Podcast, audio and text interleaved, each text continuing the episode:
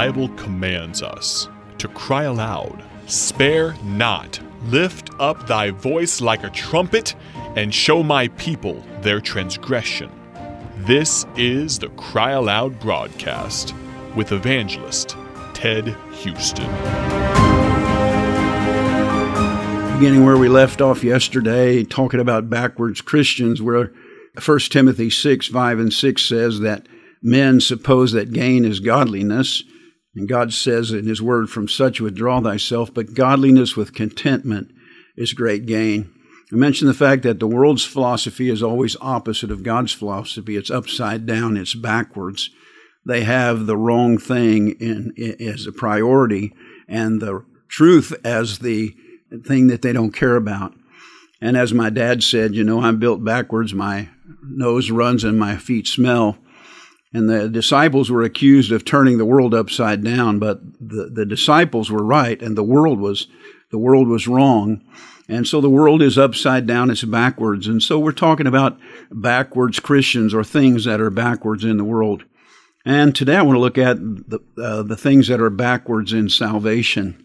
It's backwards to believe that works will save you. The Bible says very clearly, not by works of righteousness, Titus 3 5, not by works of righteousness, which we have done, but according to his mercy he saved us. Mercy means somebody not giving us what we deserve. All of us are sinners, and the penalty for sin is hell. And that's what we deserve. But God sent his son to die for us, and we're saved not by works of righteousness. No matter how good you live, you can't be saved unless you turn to Jesus Christ. Ephesians 2 8 9 says, For by grace, that means being given something you don't deserve, are you saved through faith. And that not of yourselves, it is the gift of God not of works, lest any man should boast. You know, if somebody brings uh, brings a gift to me, it's something they purchased for me, and they offer it to me freely, and I have to choose to accept it or reject it. It's backwards to think that your good deeds are going to get you to heaven. It's backwards to believe that baptism will save you. Philip in Acts chapter 8 went to Gaza to speak to the Ethiopian eunuch because God's Holy Spirit sent him there. And he preached unto him Jesus. And then the eunuch asked this question See, here is water. What doth hinder me to be baptized? And Philip said, If thou believest with all thine heart, thou mayest. And he answered and said, I believe that Jesus Christ is the Son of God. And then Philip commanded the chariot to stand still, and they went down both into the water, and Philip baptized him. Baptism was not what saved him. Believe on the Lord Jesus Christ, and thou shalt be saved.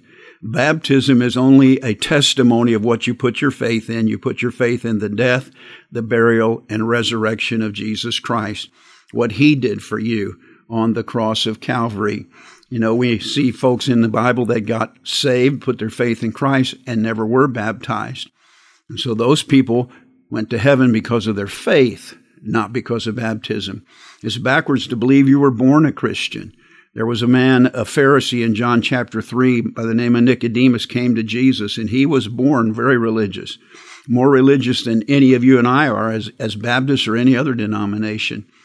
And he asked Jesus about the miracles he did, and I want to know what's, what's truth. And Jesus said, Verily, verily, except a man be born again, he cannot see the kingdom of God.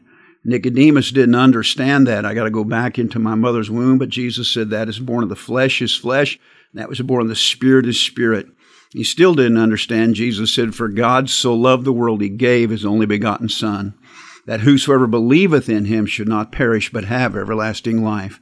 Nicodemus, you don't believe in me. Until you believe in me that I'm the Savior, you can't be born again. You know, my parents gave me life, physical life, and Jesus Christ has given me eternal life. It's backwards to believe that going to church will save you. The truth of the matter is that the Bible says that uh, uh, they, continuing daily with one accord in the temple and breaking bread from house to house, did eat their meat with gladness and singleness of heart, praising God, having favor with all men. And the Lord added to the church daily such as should be saved.